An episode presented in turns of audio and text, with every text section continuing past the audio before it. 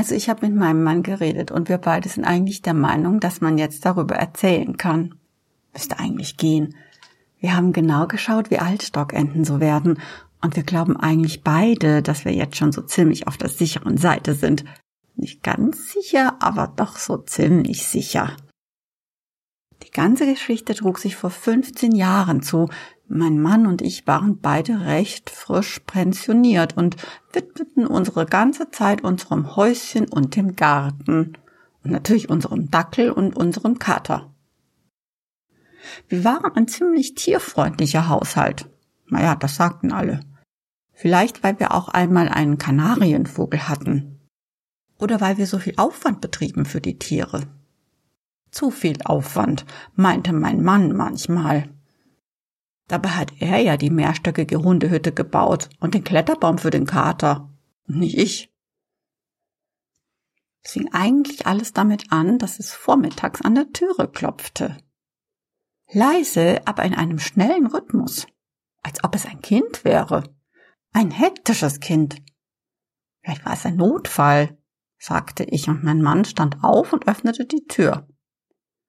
Da ist niemand, sagte er und wollte schon wieder in seinem Sessel zurück, als das Klopfen wieder anfing. Er öffnet wieder die Tür, als jemand zu ihm sagt, wir sind hier unten, du Holzkopf. Hältst dich für was Besseres, bloß weil du so lang bist, oder? Mein Mann antwortete, aber wer sind Sie?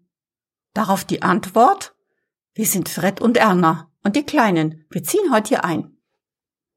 Die Stimme klang leicht gereizt, und ich kann verstehen, dass mein Mann der Meinung war, dass man jetzt besser keinen Streit anfängt. Auf jeden Fall spazierten als nächstes ein Erpel, eine Ente und fünf süße kleine Küken in unser Wohnzimmer. Die Ente sagte höflich Guten Abend, und ich grüßte zurück. Die Küken erkundeten das Wohnzimmer, als der Erpel sagte Wir ziehen hier ein. Wo können wir denn schlafen? Und mein Mann sagte Sie können ja reden, aber der Erpel?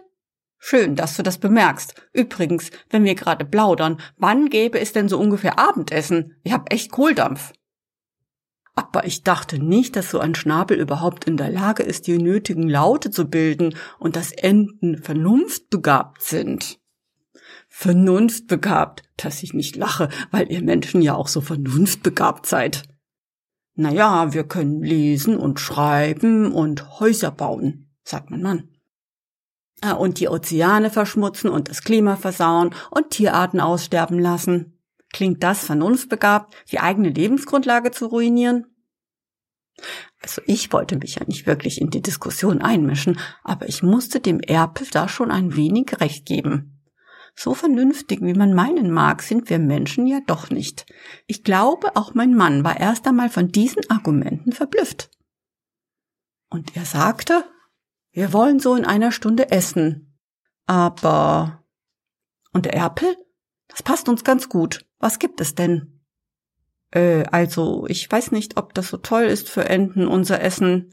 Was gibt es denn? Wir sind ja eigentlich omnivor.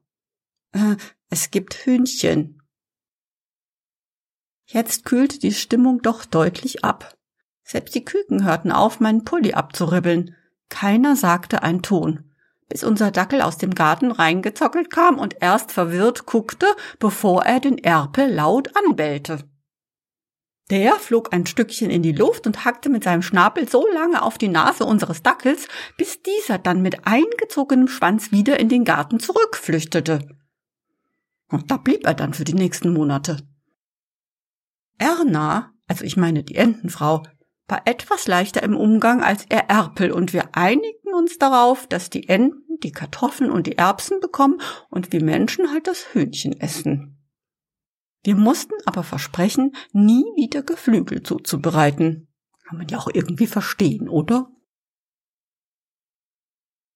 Die Enten übernachteten die ersten Nächte bei uns im Schlafzimmer. Wir zogen es vor, dann lieber für eine Nacht die Schlafcouch zu benutzen. Gott sei Dank waren die Küken fast stubenrein und alle Vögel benutzten das Katzenklo. Das gefiel aber dem Kater nicht besonders.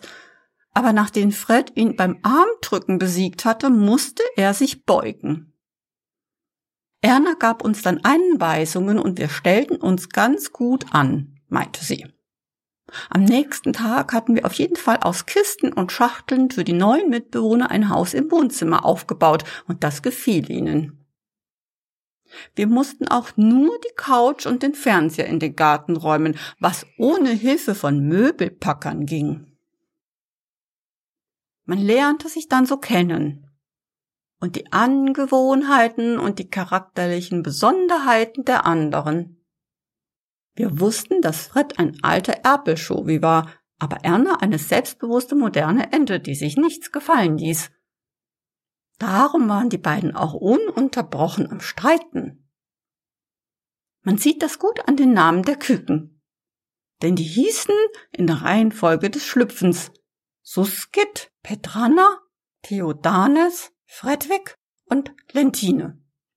Jeder Elternteil hatte also halb seinen Wunschnamen bekommen. Ein bisschen schwieriger als der Umbau des Wohnzimmers war dann die Sache mit dem Partykeller. Wir hatten uns mit den Enten geeinigt, dass das der Raum war, auf den wir am ehesten verzichten konnten. Sie müssen wissen, mein Mann und ich sind so richtige Partymuffel. Wir haben den eigentlich nur, weil man das halt so macht. Aber in Wirklichkeit lagern wir da nur Kartoffeln und anderes Gemüse. Wir hatten da eine Fototapete mit Palmen und, und Sandstrand und so. Aber die Enden bestanden auf einem anderen Motiv, also einigten wir uns auf Sonnenuntergang in der Savanne. Wahrscheinlich, weil da im Hintergrund ein Schwarm Nilgänse abgebildet war. Nach der Fototapete ging der Umbau weiter. Mein Mann fließte den Boden und die Wand hoch bis zu einem Meter und dichtete das dann ab. Den Heizkörper mussten wir dann versetzen lassen, damit wir den Raum etwa 50 Zentimeter hoch mit lauwarmem Wasser füllen konnten. Das klingt jetzt nach einem komplizierten Umbau, aber man darf nicht vergessen, dass die Küken ja irgendwo das Gründeln üben müssen. Das ging natürlich nicht in der Badewanne, das liegt ja wohl auf der Hand. Also das war jetzt wirklich kein zu großes Opfer, finde ich. Mein Mann, der vom Fließen einen Bandscheibenvorfall bekam, war da allerdings anderer Meinung. Aber was soll's? So ist das Leben nun mal, oder? Wir müssen alle Opfer bringen für ein friedliches Zusammenleben. Es war schon immer so. Ich persönlich fand ja eher das Kochen anstrengend. Denn das war ja meine Aufgabe. Mein Mann und ich, wir waren ja warmes Essen zum Frühstück oder abends oder um Mitternacht gar nicht gewöhnt. Das war schon eine Umstellung, viermal am Tag warm zu kochen. Und unsere Gäste waren auch nicht einfach zufriedenzustellen. Ich kann ja verstehen, dass sie nicht wollten, dass ich Ei verwende. Waren doch die fünf kleinen Küken noch ein paar Wochen zuvor selber noch welche gewesen. Aber Milch fanden die Enten alle zum Beispiel eklig, und als sie erfuhren, dass da Milch drinnen ist, aßen sie nie mehr meine Sachertorte. Ihre Lieblingsrezepte waren folgende. Krabbencocktail und Lasagne mit Spinat und Bambussprossen. Fred mochte besonders die Spaghetti Carbonara aus Egeln und Erna liebte mein Erdwürmerbouquet an Rucola. Das Parmesan aus Milch ist, das habe ich Ihnen verschwiegen. Bitte nicht verraten. Naja, und die Kleinen waren ganz verrückt nach meinem Marienkäferpudding. Einmal, da hat mein Mann einfach nicht genug Marienkäfer gefunden, obwohl er die ganze Nacht unterwegs war. Ist aber auch wirklich schwierig im Februar. Auf jeden Fall habe ich dann die Käfer durch Stubenfliegen ersetzt. Was haben die Kleinen für einen Aufstand gemacht? Die haben den Pudding glatt durch die ganze Küche geworfen. Ist ja schon irgendwie süß, oder? So klein und schon solche Gourmets. Speziell das Kochen bereitete auch auf andere Art doch etwas Probleme. Denn unsere kleine Entenfamilie war sehr anspruchsvoll. Wenn es zum Beispiel Polenta mit Pilzen gab, dann war es nicht mit Champignons getan, nein, dann mussten es schon weiße Trüffel sein. Es war da doch etwas zu viel für unsere kleine Rente und mein Mann begann wieder zu arbeiten. In einer Bäckerei. Das war eine glückliche Fügung, denn unser Bedarf an Baguette war enorm. Jeden Tag röstete ich für die Enten so ungefähr drei Pfund Croutons. So als Snack für zwischendurch oder am Abend, während sie auf dem iPad, äh, das wir für Fred gekauft hatten, Netflix guckten. Und da durfte es nur Baguette sein und die feinste Butter. Mit ein klein bisschen Knoblauch abgeschmeckt. Da schleckten sich unsere Enten aber die Schnäbel. Das hätten Sie mal sehen sollen. Auch wenn es alles sehr putzig war, das mit den Enten hatte schon auch so seine Schattenseiten. Und ich meine jetzt nicht den Bandscheibenvorfall meines Mannes oder die Migräne, die ich immer bekam, wenn ich 20 Stunden arbeitete und nur vier Stunden Schlaf hatte. Nein, das meine ich gar nicht. Ich will ja auch nicht jammern.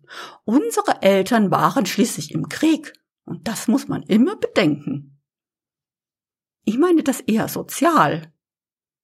Unsere Freunde wollten uns nicht mehr besuchen. Sie sahen das mit den Enten einfach völlig anders als wir. Und am meisten machte ihnen Sorgen, dass Fred im Allgemeinen schon eher so zu, sagen wir mal, äh, kommunistischen Positionen neigte. Aber was halt gar nicht ging, war, dass er ununterbrochen diese Zigarillos rauchte. Und meine Kinder fragten am Telefon auch immer, warum wir uns das alles gefallen ließen von einem Erpel und einer Ente. Aber die wussten einfach nicht, wie das so ist, wenn man mit jemandem zusammenlebt, der einem rhetorisch so deutlich überlegen ist wie Fred. Oder wie sich das anfühlt, wenn einen Erna böse anschaute. Also die konnte wirklich böse gucken, wenn etwas nicht so lief, wie sie wollte.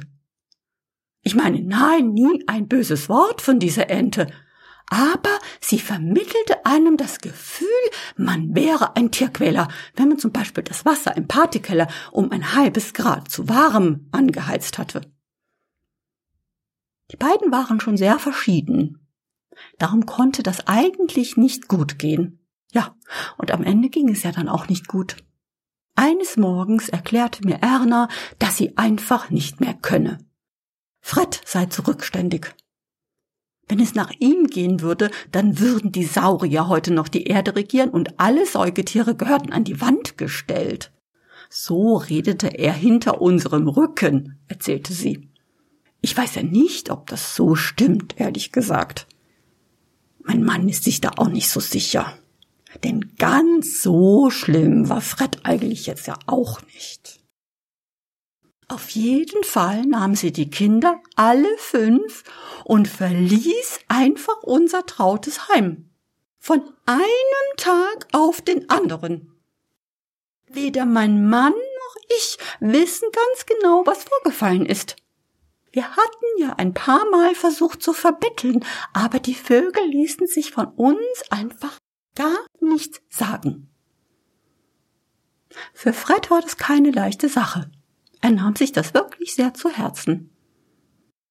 Wir konnten gar nicht so viele Sektschalen mit Portwein im Haus verteilen, wie er wegschnabelte. Und auch sein Zigarillokonsum vervielfachte sich. Aber so richtig Sorgen um unseren Erpel machten wir uns erst, als wir Spritzbesteck im Partykeller fanden. Wir suchten überall nach Erna. Wir klapperten jeden Tümpel und jeden Bach in der Nähe ab, aber keine Ente wollte mit uns reden. Die Gänse waren sogar noch arroganter und die Schwäne wollten ja sowieso nichts mit Enten zu tun haben. Eines Abends, Fred hatte schon ein, zwei Flaschen Portwein intus, da sagte er, ich gehe schnell mal Zigarillos holen.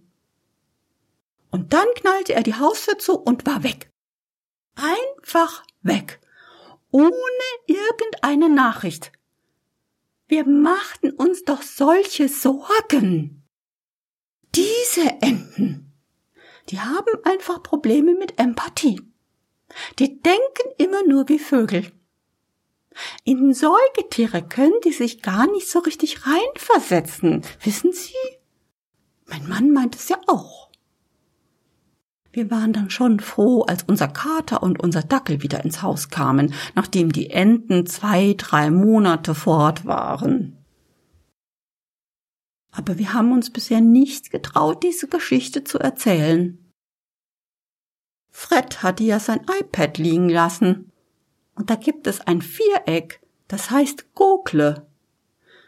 Und das habe ich dann gefragt, wie alt Erpel werden, und da hieß es im Durchschnitt drei Jahre. Aber der älteste Erpel aller Zeiten ist 29 Jahre alt geworden. Wir glauben schon, dass wir da jetzt mit 15 Jahren Abstand auf der sicheren Seite sind, mein Mann und ich. Weil ich meine, wenn man als Ente so viel raucht und so viel Portwein trinkt, dann wird man wahrscheinlich auch kein Enten-Methusalem, oder? Weil es wäre schon sehr ungünstig, wenn Fred das jetzt hören würde. Wir würden schon gerne den Partykeller wieder zurück umbauen und auch die Couch und den Fernseher von der Terrasse wieder reinholen. Habt ihr denn im Durchschnitt viele Enten als Hörerinnen? Ah, nicht. Das ist gut. Und, und Erpel? Auch nicht. Ja, umso besser. Ja, und Küken auch nicht, oder? Gut, gut. Das wollte ich doch nur wissen, um sicher zu gehen. Weil wenn Fred das hört, dann fällt ihm vielleicht alles wieder ein. Das wäre schlecht. Denn mein Mann hatte doch das Haus beim Begemmen an ihn verloren. Sicher, da war er total besoffen damals. Also nicht mein Mann natürlich, Fred meine ich. Aber wir würden das Haus sehr ungern verlassen. Wir sind jetzt beide über 80. Und als wir damals immer in der Hundehütte schlafen mussten, da waren wir am Morgen immer so unausgeruht, verstehen Sie?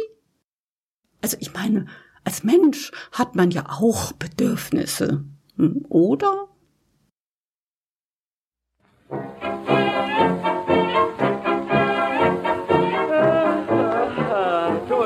nothing doing. Well, look what just blew in. Lock the door. Oh, boy, a big butter and egg man.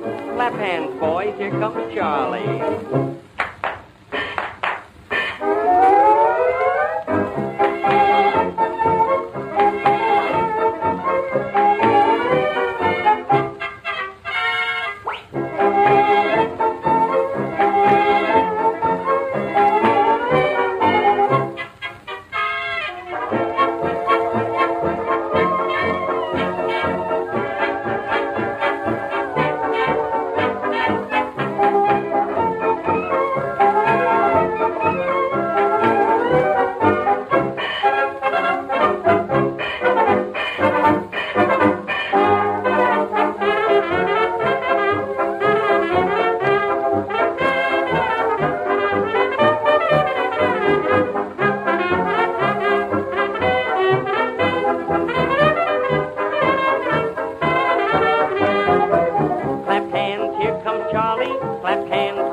Charlie. Clap hands, here comes Charlie now. Clap hands, join the party. Clap hands, meet McCarty. Clap hands, Charlie, meet the Frau. Ginger ale and white rock for the table. Grab a chair, move over there, and let him sit right next to Mabel. Clap hands, here comes Charlie. Clap hands, good time, Charlie. Clap hands, here comes Charlie now.